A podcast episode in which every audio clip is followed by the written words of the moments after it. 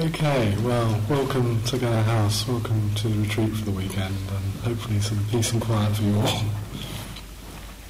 I want to give an introduction to what it is we're doing, the practice this evening. And I'm going to speak, I'm going to do both of the elements of the weekend, one tonight and one tomorrow night, and speaking about them. So I'm going to speak about gentle joy tonight, but also I want to frame this within the overall aims of what we're what we're practicing for. Um, so my initial remarks will be about that and why on earth we're doing what we're doing. Sometimes it feels very strange, it does to you. Sometimes you sort of sit there like this. Wonder what on earth I'm up to. and you just remind yourself that you're you're doing this. Um, you know, you're doing this in some senses to, ironically enough, wake up, because this is what the Buddha spoke about, waking up. And the practices we're going to concentrate on over this weekend, the practice of gentle joy and the practice of equanimity, are actually practices which are aimed at waking us up and bringing us into a real and genuine connectedness with the world.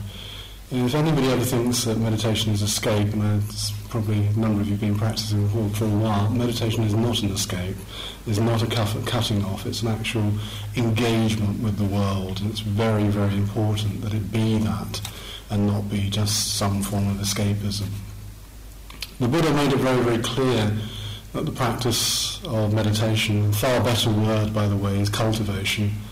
Bhavana, which is the Pali word for it, bhavana is, constant, is actual cultivation, growing something. So over this weekend we're attempting to grow some joy um, and hopefully grow a little bit of equanimity as well. I won't promise you that by the end of the weekend, but that's what we're engaging in. We're trying to grow something, to bring it into being, to manifest it in our lives. This is not just a, a, sort of a peek, a look at, a letting the mind have it as a nice idea. The whole of Buddhist practice in general is aimed at cultivating virtues, transforming the mind. It's a tradition which aims virtually solely at that, in transforming the mind. Um, ever, over its two and a half thousand year history, it's been entirely based on that idea. Turning the mind away from unwholesome, negative, destructive ways and transforming it into hopefully wholesome ways and, and thereby allowing us to be with a bit more ease in this world than we normally experience. So it's about easeful being, but not a kind of fantasy um, sense of being, not fantasizing about how we want it to be, but actually being with it as it is, which is very difficult a lot of the time. Let's not underestimate that. It's very, very difficult sometimes to be with the way things actually are. Um, it's far easier to escape into fantasy. It's far easier to get upset and to rail against the way the world is rather than just accept it as it's actually happening. Um, so the Buddha was very clear about this, that it's to actually transform the mind so that you can deal with what is thrown at us, you know, sort of the Shakespearean slings and arrows of outrageous fortune um, that get thrown at us in our ordinary lives, um, day to day, in our home lives, in our work lives, we come across all sorts of situations which we can't control. Um, as I'm so fond of saying, relax, nothing's under control, because it isn't. There is nothing within our range of our experience which is ultimately under our control, or very few things actually. So the Buddha was recommending us to wake up, um, not become enlightened, but just to wake up. Um, the very word Buddha, just again putting it in setting, the very word Buddha is derived from a term in the original languages in Pali and Sanskrit, which means to wake. So the Buddha is an awakened one, not an enlightened one. Um, you and I are the sleepwalkers, um, walking through life, bumping into things often. And so it's this idea of waking us up that was at the forefront of the Buddha's message and waking us up to the propensity and the almost seemingly extremely easeful way that we move into misery. we can move into misery very, very easily um, because our minds are unstable. It doesn't like the way things are in the world, and so we set up patterns and dispositions which repeat themselves, often over the course of our lifetime. They repeat themselves with, unfortunately, uh, a great deal of frequency. Um, he had a word for this, and sorry if I'm reminding some of you probably heard this before, perhaps I'm not for those who haven't. But he said this propensity to create problems out of what life throws at us um, is the creation of suffering. Um, the actual word doesn't mean that in the original language. It means something like unpleasantness. Uh, we have a great disposition to create unpleasantness in our lives. Um, the word in the original language is dukkha, which is a lovely word because it actually basically means like a dirty space is what we inhabit a lot of the time, an unpleasant space. Um, originally it was used to refer to the hole in a cartwheel into which the axle fitted and it was packed with dirt and grease and grit and went round and round and round. I don't know if that ever sounds familiar to your lives, but that's often been the case in mine. Um, get this feeling, the feeling of circularity of going round and round and round in the same kind of space. And it's not very pleasant a lot of the time. So, the practice, this is what the practice is aiming at, is actually overcoming these unpleasant experiences. And notice it's not overcoming the actuality, the facts that they're going to happen, and the Buddha really did point very basically to some existential facts of our life, such as sickness, old age, and death. Um, these are facts of life which are going to happen to us, but they do not have to be dukkha. They do not have to be unpleasant. They don't have to be miserable, and they don't ultimately, even on the strong end, the sense of the word suffering, they don't have to be suffering. That we can actually move into a mental relationship with even those big existential facts as long as uh, together with all of the little things that happen in life, whereby we can live much, much more easily and we don't have to live in conflict and enmity towards others um, so that we can actually begin to move into a relationship with this world where we wake up and see it. I'm always very struck by a, a little piece of a poem that many of you might know, T.S. Eliot's Four Quartets, at the end of our, all of our exploring to return to the same place and know it for the first time. Um, this is very, very much at the heart of a lot of Buddhist practice, although he's coming from a Christian context, albeit influenced a lot by Eastern thought. Um, to come back to this place and to see it differently.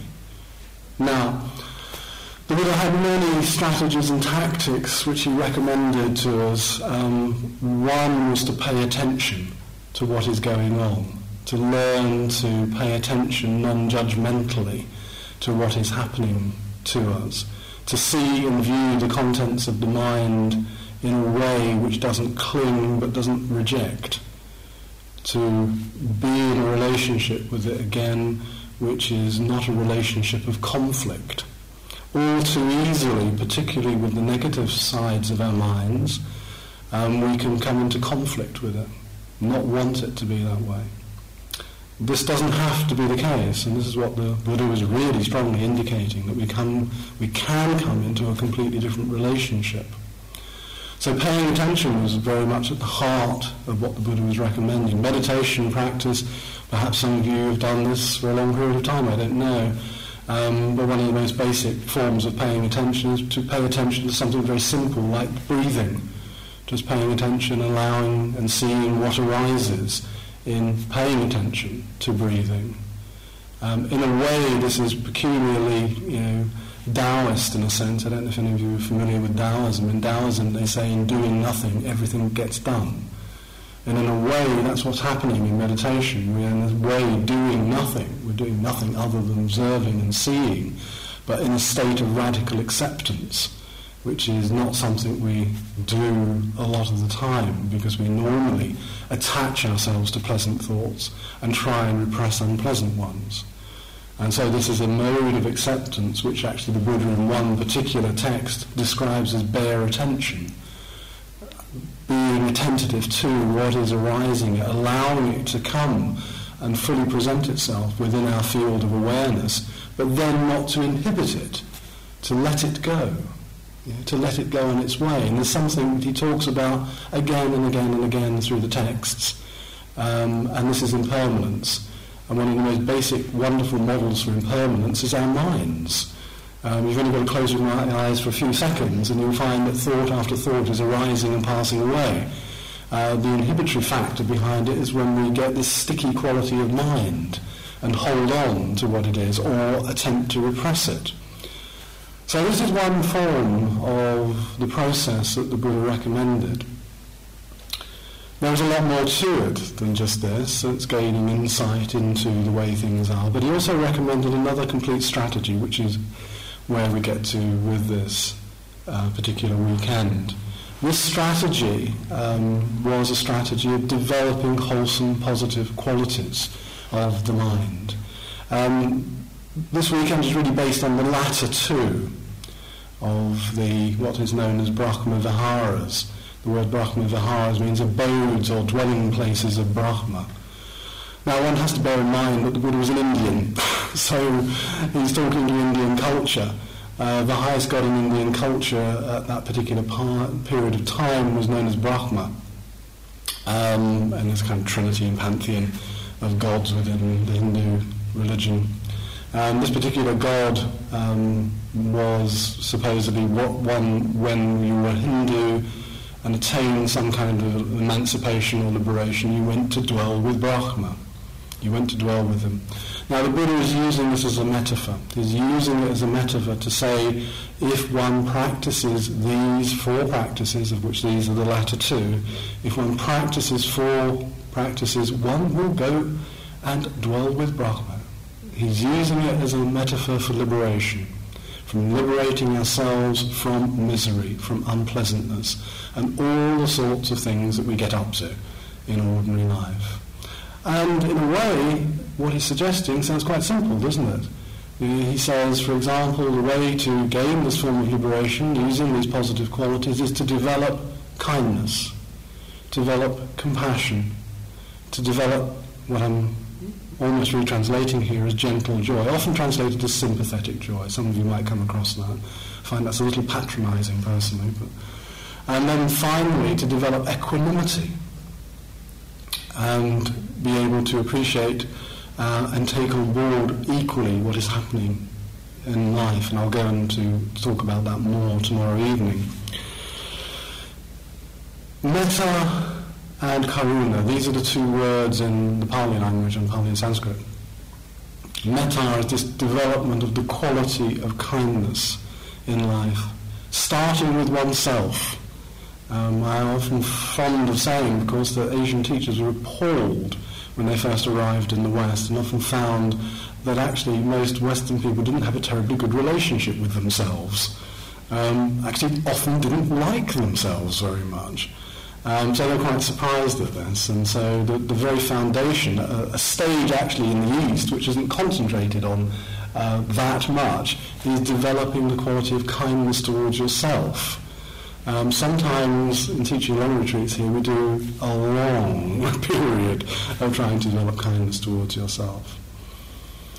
And then ultimately, of course, extending this kindness you know, once one begins to feel it, even at a small or low level, perhaps I should say, towards oneself, then the possibilities of being able to extend it to others becomes much greater. In other words, charity has to begin at home here for us to genuinely be able to extend kindness towards others. Another translation, by the way, of metta is friendliness, just to be friendly in this world out of that metta, out of that practice of kindness, um, we develop compassion, karuna.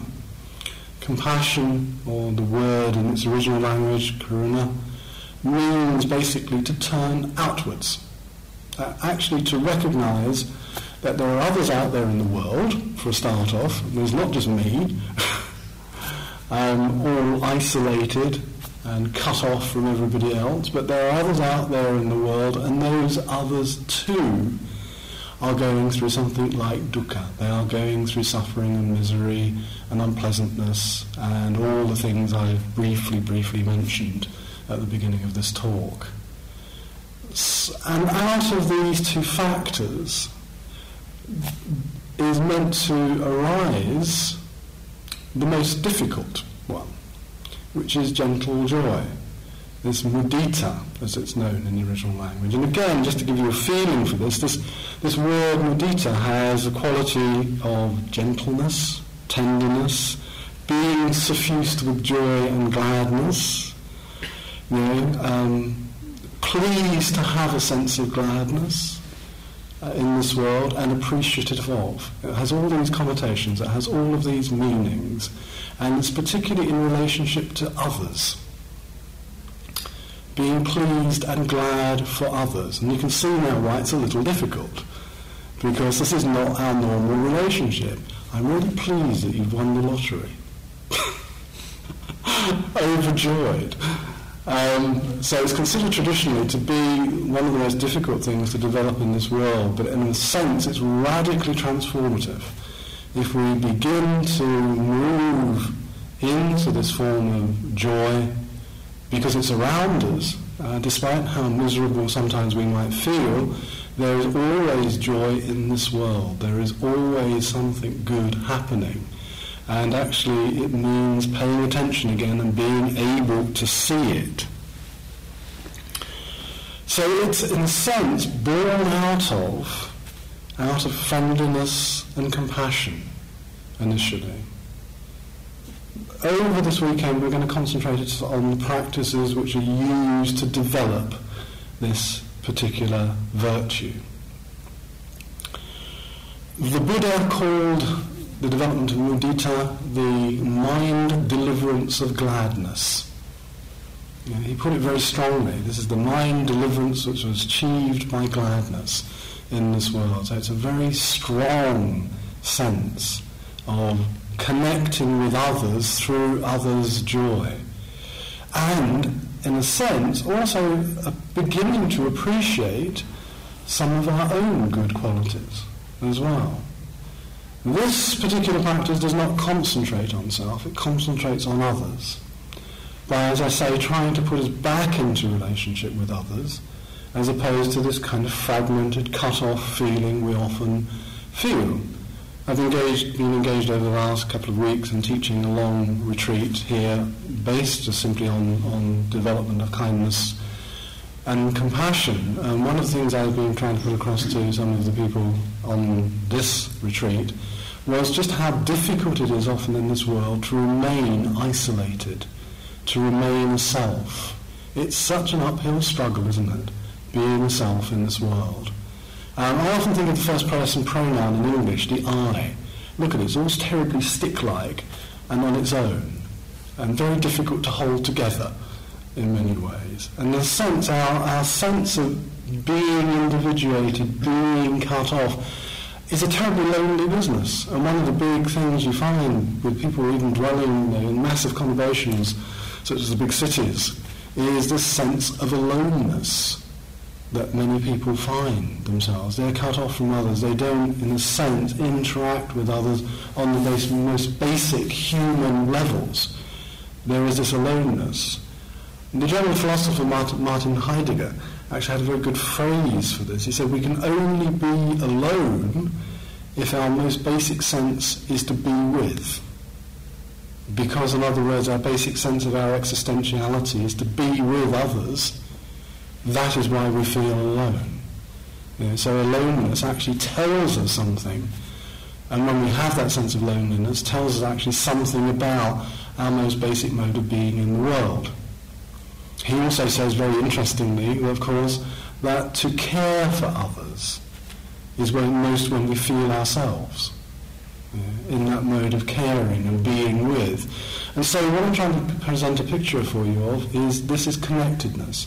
This is being connected to others rather than cut off. Um, others, by the way, if the message hasn't got through, are not out there to annoy you. which is often what happens, isn't it, in ordinary life. We always see people as kind of these irritations around us, not always. Uh, you have to bear in mind, I'm talking in generalisation, so sometimes it becomes easy to slightly over-egg it. But the important thing is, often our mode of being with others is irritation, annoyance, anger, um, you know, as if they're out there to thwart your desires in some way. So mudita, gentle joy, is to put us in touch with others through their experiences. Now, often in Buddhism, this is a strategy that's often used in, in trying to develop a feeling for what the quality is that is lacking or the one you're trying to develop. You have to look at the negative sides. What stops us from being in that condition? What stops us from having this empathetic joy. It's another way of translating it, actually, empathetic joy with others. This, what I'm referring to, is gentle joy, where we get quite a litany of things which really stop us. Being judgmental, comparing ourselves with others. How about simple prejudice? That's a good one. Um, demeaning others. Envy. Avarice. It's quite a good listening, isn't it? And then there's boredom. that cuts us off. You know, these are the traditional categories, in a way, which stop the development of this form of being in the world. And let's, let's take them, let's have a look at them a little bit. Judgment, being judgmental about others, thinking that you are right, your own way of life is right, your own way of being in this world is right, criticizing others as a result I have a category um, which many of you will know in something called the Ennobling Eightfold Path, which is actually part of the path that the Buddha devises. And within that path uh, is a very good example, actually, of um, what I would consider to be the way that we cut ourselves off. It's under a category, actually, which is known as appropriate speech or right speech. And, but it actually defines it again by what it's not. This is not right speech, which is false speech, harsh speech, divisive speech. And how about this one for goody? Idle chatter. None of those are right speech. You, know, you can see the initial ones, you know, false speech, harsh speech, and divisive speech. They're all cut us off from others. And in many senses, even idle chatter is not a real form of engagement with others. I actually often joke about this and say, if you look at those four categories, is there much left to say after that? You know? In other words, it's really trying to make you aware of the quality of speech that we bring uh, to our engagements with others, to our relationships with others. And like most of these things in, in Buddhist practice, they are really tools for engagement. Yeah, so in other words, that category of appropriate or right speech becomes a way of looking at the way that we actually engage in speech acts in our lives. Um, and one can see with just very, very little inquiry, often um, what is right or wrong is very contextual. It might appear to be idle speech, but if you're trying to put somebody at their ease, it might not be. You know, so there's many, many different ways of inquiring in this, into this. So these are not absolutes. One has to inquire into them, one has to see into them. So, coming back to my original idea, judgment. Often our judgments are of the form of harsh speech, making harsh judgments. Now, I think that's very easy to do because we often do it about ourselves, don't we? We're extremely harsh with ourselves sometimes. I mean, almost it becomes a virtue. I'm only telling you what I tell myself. You know, in other words, because I'm beating myself up, I might as well beat you up as well um, with these forms of speech. So when we look at this quality, this quality of judgmentalism, of thinking you are right, you know, and actually um, comparing, which is another form, it come, becomes a form of conceit. This is the way it's used in Buddhist psychology. It becomes a form of conceit which we have, that we are doing the right thing and this person must be wrong and always looking at others' lives as being somehow wrong and you as the exemplar of what is right and everything that's perfect in this world. Now, as you can see, that is a very strong form of conceit that we're engaging in. Well, prejudice, for example, as well, the way that we have prejudicial judgments about others. You know, we can have prejudice of all sorts. We, we see in the world, you know, prejudice about race and sex and creed and all sorts of things which are, which are there. And again, this means looking at our own prejudicial attitudes because they are what cut us off from others. There can be no real relationship when there is prejudice enacted. The other becomes something like an enemy, for example. And we create our identity out of our prejudices. Um, often this is what we do. It's a form of both group and individual psychology that we tend to look at another, see how they're different, and then form our identity out of that. You know, so often this goes in for racial stereotypings. You know, stereotyping another race as, oh, they do that, don't they, and we do this. And so we feel a sense of you know, solidarity with a group, perhaps, and have a group identity, and then find our identities within that group identity. You know, so these are all ways, if you like, of psychologically creating our aloneness in this world, uh, our being cut off. Well, there's also the common one, isn't there, demeaning others. You know? Demeaning them, making them lesser, you know, demeaning their achievements, perhaps. You know, oh yes, you think they're really good, but, you know, and you can then imagine what goes in the place after the but. And so in those instances, again, we are cutting ourselves off. We are dehumanizing sometimes by de- diminishing others, and particularly diminishing others' achievements, often to make ourselves feel good by that. You know, to make ourselves feel good. Oh, well, they think they're really good, but, you know, and again, the but says it all. How about this one? Envy. That's something that's around a lot. I mean, we even have a phrase in English, don't we? Eaten up by envy. and it really does sound corrosive if you're being eaten up by it. Uh, almost like as if you're ingesting yourself here. And again, being eaten up in this way is to have no relationship because it's looking at the good fortune of others and simply being in this relationship of enviousness of not actually seeing their good fortune and appreciating somebody's good fortune. It Doesn't have to be material, of course. It can be all sorts of aspects of their life which are working well, and one is envious. In fact, you don't want to be you; you want to be like them. in many ways. So it's an almost attempt to erase and elude yourself as well here. Avarice, well, of course, well, that's a good distinguishing one for selfishness you know, being avaricious, trying to get and accumulate as much as one can for oneself. You know, be that material goods, be that knowledge, be that whatever it is. Um, but as you can see, in the relationship that is established with a self in that way, again, there is no I other relationship, not working very well, not certainly not working very well the Buddha likened the notion of the self, out of which, of course, selfishness comes, as being like a dog tethered to a post. You just run, run round and round and round it. You know? And this is actually what happens when our thoughts circulate about something. I would like to be like them. I want what they have. And this is if you're running round and round yourself. The self is a positively alienating factor in this way when it's seen as being something solid and something which is, you know, all of our, you know, our sense of being arises out of. It's that which is alienating, it's that which again makes us feel isolated and alone. You know, so the question you have to ask yourself, even in, in wanting to practice something like mudita, do you want to be engaged or do you want to be alone? Do you really, really want to be engaged? Because the Buddha's plan or strategy for awakening was not about awakening for oneself simply. You know, it was about actually being with others in a wholesome, uh, wholesome fulfilling manner.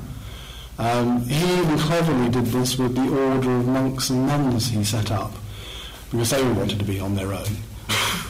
They wanted to, they actually had this category in India called the renouncer, those who renounce the household life and run off and become bhikkhus and bhikkhunis, you know, uh, monks and nuns basically. He said, okay, if you really want to join this order and renounce the world, I'm going to make you dependent for everything of your basic needs on others.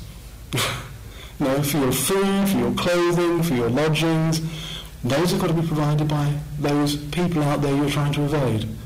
Yeah. It was a, it was a kind of contract he made, and even to this day, Buddhist cultures, I'm thinking very, very much of countries like Thailand and Burma and Sri Lanka, are very much dependent, you know, those monks and nuns are dependent for their existence on the generosity of the lay people who they were trying to run away from, often. You know, so there's no running away in the Buddhist world. It's always about engagement. Um, and it's engagement with others. It's really, really in entering into that engagement. Now, selfishness, of course, selfishness is that which is about self in a very strong sense. And most of our negative emotions arise out, this solid, out, out of the solid sense of the self, which we often have. You know, anger and jealousy and envy, of course. All of these are arising out of me. You know, me first, me second, me third, and you might get a look in. if there's room. So in other words, the self sits like this massive spoilt child blocking our vision uh, of actually getting out into the world, actually being in this world.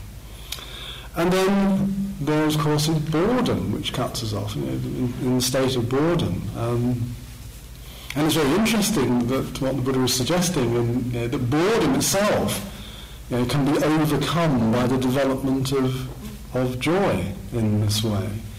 And you know, initially that might seem puzzling, but if you actually think about it, what the Buddha is saying, there is so much joy and things in the world, why should you be bored? You know, even if we look at our own lives often and pay attention, and it comes, comes back to the issue where I started off initially, and you actually begin to pay attention, then the world comes to life. You know? We lead because of habits and dispositions and of course, the very, all of these conditions I've told, spoken about are often there. They might not be very grateful, but they're often there in, in you know, kind of the undercurrent behind our daily lives of, of judgment and comparison and prejudice and comparing myself with others and demeaning others and all these ways. So it means really taking a close look. And you've got to be prepared to enter into taking a close look at your life. Um, one question I think is really important to ask ourselves, and particularly, you know, it's good to do this a number of times a day, is what is going on? Because sometimes we're completely clueless as to actually what is really happening. You know, we haven't paid sufficient attention to that which is arising. The Buddha spoke about something called yoniso manasikara, which means wise attentiveness to what is happening. Most of what we do is the opposite. It's unwise non-attentiveness. We're distracted, and we like to be distracted. You know, remember the last category I spoke about, boredom. What do we do with boredom? Well, we try and fill it up as quickly as possible with distraction. Um, so much so that we get into this state of amusing ourselves to death, in a way, and just trying to cover up uh, a kind of hole of vacuity that can be in the heart of our lives. Can be, I'm not saying it is, because we do appreciate joys and we have things arising, but we don't see that much of it. We don't see a lot of it. And sometimes, because we lack attention, we don't see where it can be in our ordinary life. So in this paying attention, one can see joy around. You can see it in your ordinary life. You know, this is this idea of being suffused with it. Uh, that we don't, in a sense, have to go out and create it because it's already there. And we have to become appreciators. We have to open our eyes and really begin to see it. We have to begin to see the what is going on. Now, the qualities which begin to support this condition you know, of feeling joyful in this world are things like gratitude, for example. Um, I've spoken about the other two very briefly. Kindness, compassion, but gratitude and rapture as well are another two conditions which support the growth and the cultivation of a joyful attitude in this world. And what I really mean by that, and I've been stressing this even to the longer retreat which I've been teaching, as I say, for the last two weeks, what I'm really stressing about these practices is they become ways of seeing the world. We don't, you know, at the moment often we see the world with a very critical eye, very cut off. We don't see it in a friendly attitude. Sometimes we don't even see it in compassion, and compassion focuses on the pain of others. Now, lest one get too appalling a picture, life isn't simply pain. There's a lot of joy there as well. So mudita, this gentle joy of being in the world, is to, you know, to see the joy that is happening even when one feels in a painful and distressed condition yourself by paying attention. Whereas compassion, in the other sense, um, looks the opposite. You know, when one is feeling rather egotistical and everything's going right in my world, you see the pain around you. You see the misery that is often there. And so these are good balances. They can support each other. They hold each other up, these practices. Let's just talk a minute about gratitude. Gratitude is a very important one here. Um, being grateful. You know, that phrase, count your blessings. Yeah? That's not a bad one to have. There is a form of Buddhism in Japan. It's actually one of the Pure Land schools of Buddhism in Japan, known as Shin Buddhism. Shin Buddhism, the chief practice is the practice of gratitude. You know, and it's a very powerful practice to actually look at what is good in your life rather than constantly bewailing the fact what is wrong with it. You know? So easy to get into a kind of whinging state rather than seeing, and particularly I think here in the West, uh, certainly materially we seem to have a lot and still are not happy, still not content. There is a lot of discontentment even in you know, the wealthiest people sometimes. Uh, you know, the avariciousness, for example, which one will make them like a drug want more, you know, and accumulation here. So gratitude is to be grateful for what you have, to literally uh, appreciate. It's a, it's a state of appreciation for what you have got in your life which is good.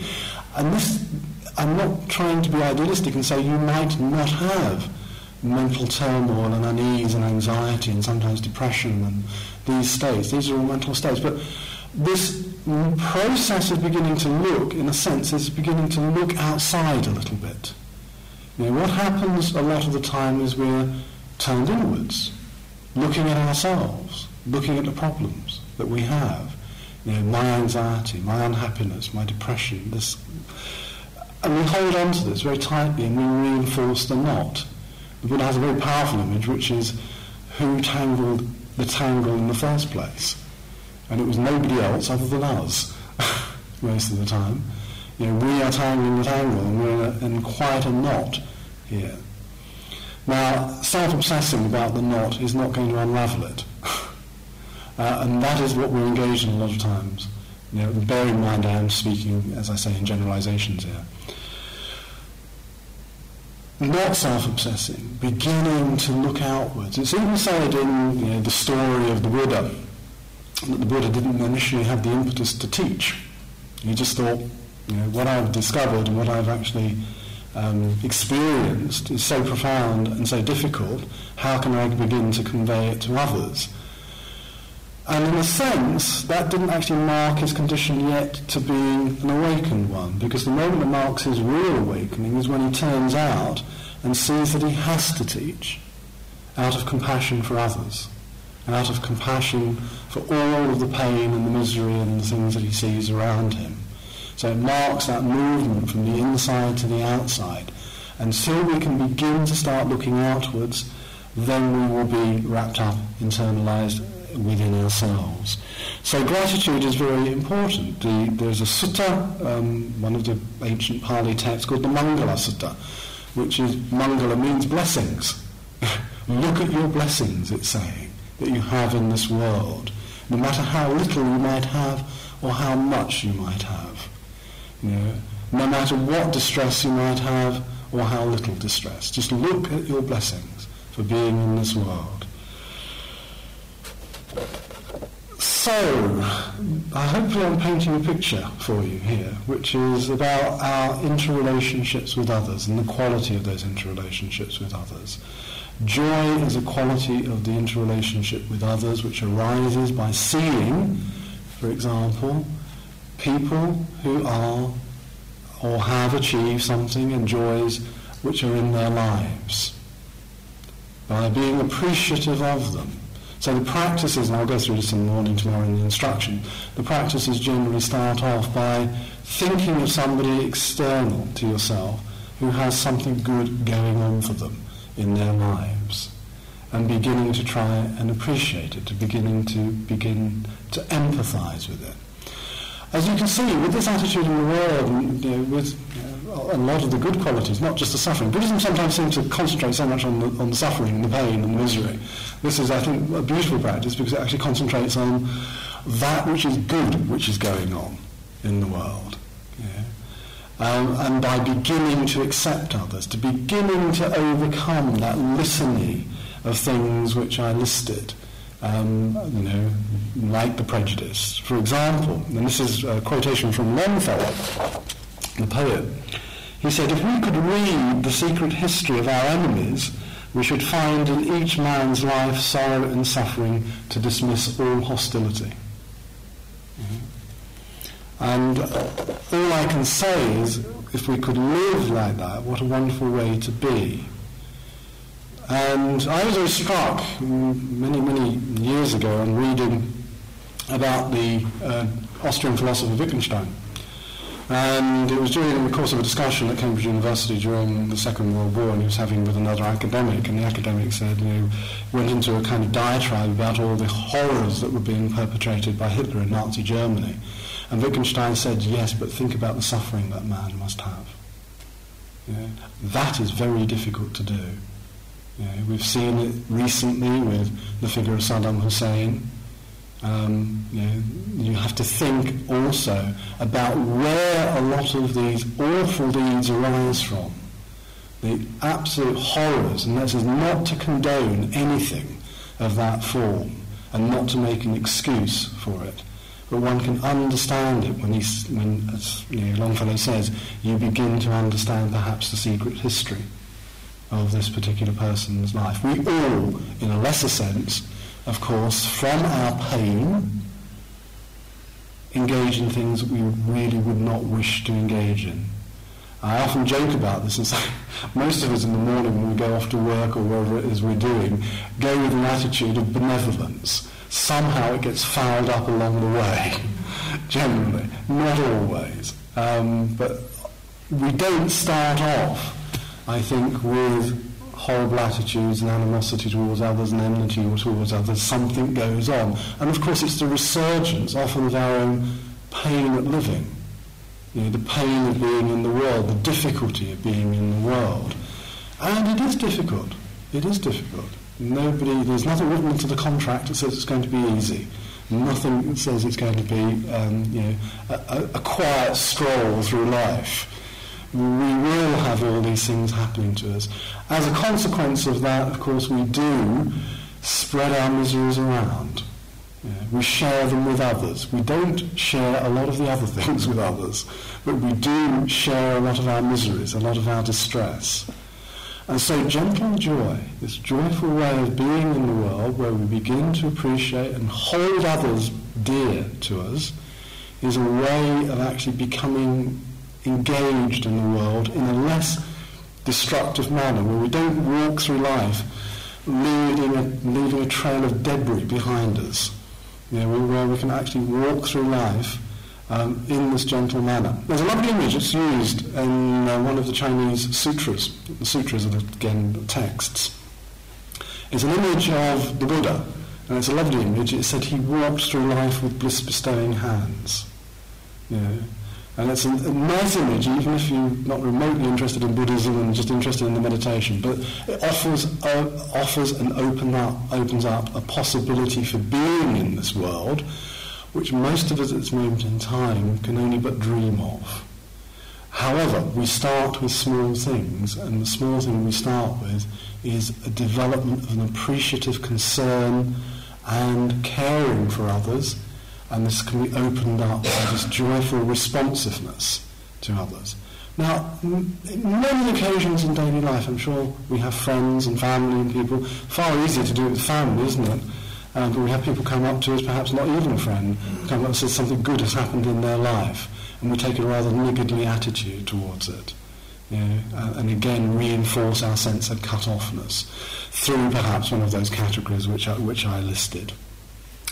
So, this is an opening of a journey, um, a journey which is, in a sense, taking us from an unawakened state to waking up to what is around us. And this is waking up to a degree of joy and relaxation and ease of being in the world which would affect every dimension of our lives. Every dimension of our lives by helping us to see life in a completely different way. So I said, I really encourage you to hear this. These are not just kind of any old virtues to be developed, but they actually become ways of seeing the world and ways of waking up. I'll finish there this evening. Okay, well, we have a little bit of time if you want to ask me some questions. I'm sure you must all be very tired, so you're probably dying to get to bed and me to stop talking. but if there are any questions, please do ask them. Um, I'll do this again tomorrow night and we'll have some time, perhaps during the day, that I might, might open up for a few questions about the practice. Don't worry if you don't have any.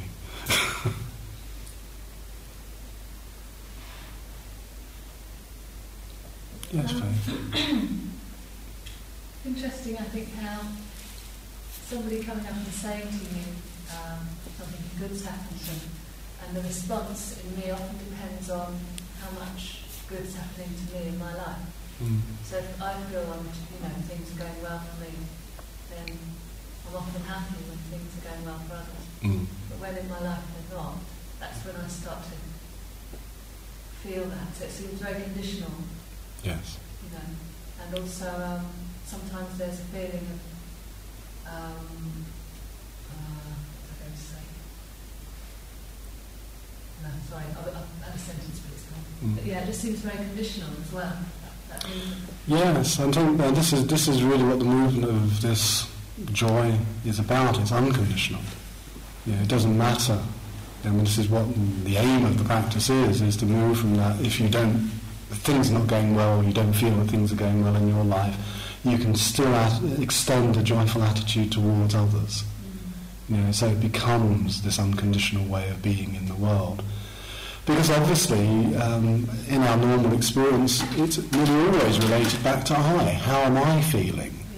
You know, before I will be able to even perhaps even just listen to another sometimes. We're so full of ourselves, that's where of putting it, you know. We're so full of ourselves, we can't hear, we can't see, you know, sometimes we can't even taste and touch. Um, you know, so movement, and I don't want to idealise it or romanticise it at this stage because it is a gentle movement, a movement which takes time and practice, but it's a movement in opening up no matter what is going on you know, for us. Because actually, in the end, it's a lessening of attachment to that I, to that self, which thinks it's going through this experience or that experience, or, or it might be you, this, person is going through experiences. But I don't have to make that the constant source of my reference in being in the world. And that's what's really being opened up by. it. So, as I say, it's, it's a severely radical engagement. In fact, all the Brahma Viharas, all of these four things, let me just list them again for those who are not familiar with them, are friendliness, compassion, this gentle joy and equanimity, all of these are radical acts of being. they really are radical. You know, they're radical acts of love as well, both for ourselves and others. You know, and I don't mean that in the self-indulgent sense of, of self here. They are, if you like, as the Buddha actually very strongly puts it, they're often swimming against the tide. You know, the tide of what's happening in contemporary life certainly isn't most of those things. In fact, we're encouraged, aren't we, to be judgmental, to be critical, to be you know, envious. I mean, a lot of advertising is work based on that. You know, to generate avariciousness or envy about somebody's got this and therefore I'm going to have to aspire to get it and all that stuff. So we really are beginning to enter into going against the mainstream. Now, the one thing perhaps if we reflect on it even just for a few minutes, going with the mainstream, however great or however little you do it, doesn't bring as much happiness. It just does not bring as much happiness. Um, the happiness comes from, as I say, real engagement, really being with others, caring for, loving others, um, entering into joyful relations and things like that. This is where the happiness comes from. It doesn't come from all of the things that are proffered by our material societies and all the stuff that goes on with them. And I think if you just reflect on that, just a little, you will see that that mostly is the case. Yeah. So this is a very, very radical act that we're engaged in. Yeah. Um, I can't, I think what you're saying about the sort of engaging with others and something I've been doing for a long time without really having the language you put to it. Mm. One of the things, the side effects I found for me, and I find it often through kind of engaging and relating to other people and opening up and listening to them, is that um, I find it quite easy to kind of to lose my sense of self mm-hmm. and to kind of to lose my viewpoint when I'm in a kind of relationship or when I'm kind of open with mm. other people. Mm. So I was just wondering how that kind of fits into what you're, what you're saying. Because you talked about self and how it gets in the way. Yes. But to navigate my life, I do also need, you know, I find that if I lose too much of my sense of self, then I'm, I'm rudderless. Yes, I mean, I don't want to go into too much detail this evening about this, but it's, it's, quite, it's quite an interesting question you're asking because, in a way, what Buddhist thought and practice tries to make you aware of is that there is something, there's a process which is called self which is going on. There's not a self, there's not a fixed point, a fixed thing, in other words. And so what we're trying to do is, in a sense, have an awareness of that process without overly identifying with it, which turns it into something being much, much more solid. Now, in this set of practices, in these practices in general, that's why you develop and extend compassion to yourself, kindness to yourself.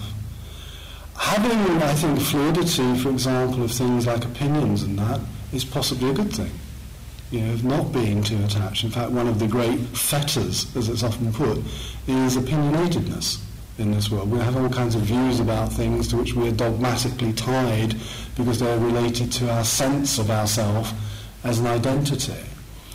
In a way, what we're learning to live with and come to is holding this self thing, which is a verb. You know, we talk about the self as a verb rather than as a thing. This selfing as a much um, as a much looser construction, a much, much looser construction, thereby inhabiting it quite differently. Um, and being with others and not having to constantly have this the self in the relationship. Now that means, in a sense, strengthening practices which will help love, kindness, compassion towards oneself, all help those, help that selfing process and help to sense to stop that or stem that sense of losing oneself altogether. You know, it's not about losing oneself in others. It's about being for others, in a way. That's how I would describe it. You know? But perhaps I'll say a few more words about this tomorrow night because it's quite an important facet of what we're doing. So, from our understanding, you're saying it's a duality. So, what you're giving out and acceptance to others, you should also be giving to yes, yourself. You should, most definitely. Certainly when it comes to kindness and compassion, these are to be cultivated for yourself as much as others. And I said, you know, charity starts at home. We can't begin to extend it fully to others unless we're doing it for ourselves. Yeah. In other words, it becomes, and this is why, you know, carers, for example, get burnout because they're giving, giving, giving, giving, and there's been nothing to nurture and sustain them at all. Now, um, there's a word they have for it actually in, in the languages in, in uh, Tibetan and Sanskrit, which is actually idiot compassion. it's just, just a giving out without any sustaining, retaining any sustaining forces for oneself. Know, um, and you just end up with burnout, which is not a good thing. You know, in a sense, that's a way of losing oneself. But I'll say a few more words about this tomorrow night. Yep. I've been practicing something like the counting of blessings Mm. for a little while now and found it very profound. Mm. It does make you more and more conscious of how generally bad news seems to sound better than good news. And that indeed a news program that was devoted to good news would feel terribly corny, slashy, Hollywood. you know. and, and it's almost as though the news sits beside the adverts and they feed each other. The adverts make you dream of a better world and the news tells you how bad it really is Mm. and thus feeds our desire and longing for. I don't know, but how do, do you see a relation with some of what you're talking here? Why is it in our culture that we are so fascinated by bad news? Ah, It's just, it is no news is good news. I think that's that's the basic. I think you hit the nail right on the head. Uh, in many senses, I think for people who are really seriously practicing, and I don't mean to suggest in any way burying your head in the sand, but this constant obsession we have for the news just adds to anxiety, fear, um, sometimes aggression, for example. You know, all of these negative emotional states are often invoked by. I mean, talk about the most unrelaxing thing you could do. The last thing before going to bed is to watch the news. it seems to me not a terribly wise way of using one's attention. I mean, most of us would get sufficient enough news if we watched it once a week or looked at a paper once a week. In a lot of instances, also adds to a feeling of impotence of not being able to do things. Now, I'm not suggesting we bury our head in the sand. Because it's the balancing thing of compassion for other suffering. That's right. Awareness We have to have an awareness of it, but one of the things we all know is that no matter whether we don't, if we don't read a newspaper we don't watch the news, we still hear, hear about it because somebody's going to tell us about it. You know, in most instances, that's what's going to happen. So we don't actually have to actively go out and pursue it a lot of the time.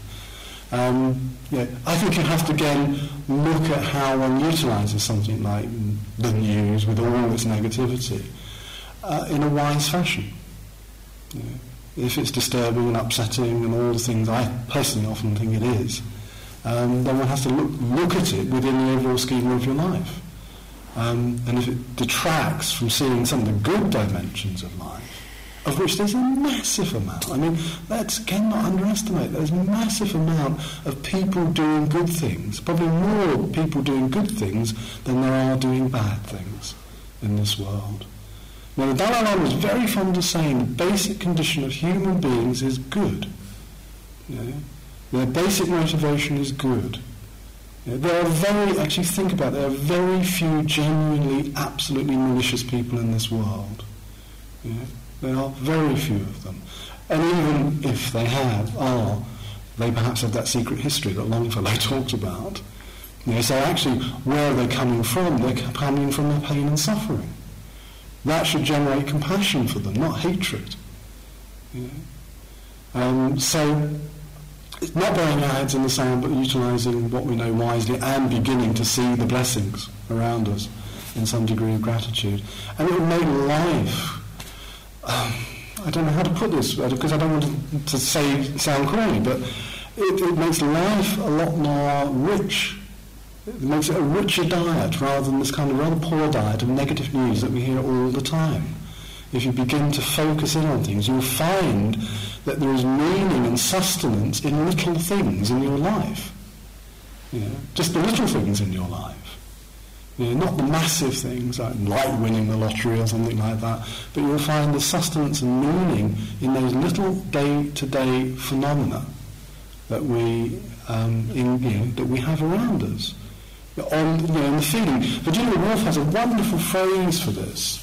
Um, nothing Buddhist here, at all. Virginia Woolf. She talks about them as being moments of being, and she talks about moments of being as being like this the feel of cold water on your skin on a hot day, you know, the feeling of the wind, the smell of apple blossom. You know, these are moments of being, yet they can so easily pass us by and we don't have gratitude for them sometimes, for those little things which add a richness and a colour and a dimension to life which makes us feel far more integrated and far less cut off from it. Like coming st- to your senses. Pardon? So it's like coming to your senses. Yeah. yeah. There's a very famous phrase, I think you might have heard me say it before, a very famous phrase by Fritz Perls, which is lose your mind to come to your senses. yeah. So much of the meaning of our lives is embodied, and it's not obviously to, to literally do that, but so much of the meaning of our life is embodied in our sensory perceptions, uh, which go unnoticed. Yeah. Smell, for example taste. You know, one of the wonderful things about coming on retreat is you get a chance to do these things because you're in silence. You know, to actually eat your food and begin to taste it. Instead of engaging in a conversation or listening to the news or reading a paper or all the things we do often which distract us away from just that simple sensory experience of actually tasting the food, feeling the texture of it, whatever it is. Yeah. And that's when meaning is embodied in those simple things. So, yeah. Um, I was just going to ask a more practical question really about the meditation that we'll be doing and sort of how it re- relates to what you've been saying because um, the only meditation I've ever done really is sort of mindfulness meditation like concentrating on your breath Yeah. and your senses like you're talking about you know coming alive by experiencing what you're experiencing now but how do you relate that kind of meditation to um, to the kind of sort of joy and compassion and loving kindness that, that you talk about These are different, they're just different approaches, that's all. They're all approaching the same I mean, thing. sort of for looking in terms of sort of a one hour sitting or It's 45, the sittings are generally 45 minutes here. Um, I mean, I'll be giving full instructions in the morning as to what we're, what we're actually going to do. And it's very simple. It's very, very simple. There's going to be some phrases which I'm giving you to utter, which you can play around with and do with what you want with them. Um, and I'll give you the instructions about what you're going to do, because there's categories that you're going to take. Various individuals, for example, somebody who's really close to you. Uh, That's an easy one to start with. somebody you really like, perhaps love, you know, really feel the joys in their life. Single out something which is really good going on for them, perhaps, and begin to feel it. You know? And then you're going to extend it into other categories, such as more difficult categories, like a neutral person, somebody you have no strong you know, links with, or somebody who is called the difficult person. I think the word difficult covers a multitude of sins. but we're going to them through categories. That's what we're going to do with both of the meditation practices. So. But I'll say more about that in a moment. Okay. Well, I think it's almost time. What we'll do is we'll just sit quietly for 10 minutes and do a very simple practice, just a very simple breathing practice, just to finish off the evening. And for the first meditation session in the morning, the early meditation session at quarter to seven, I'd like you to, to do this as well, which is just, we're just going to be following the breath, that's all. Thank you for listening. To learn how you can support the teachers and Dharma Seed, please visit dharmaseed.org slash donate.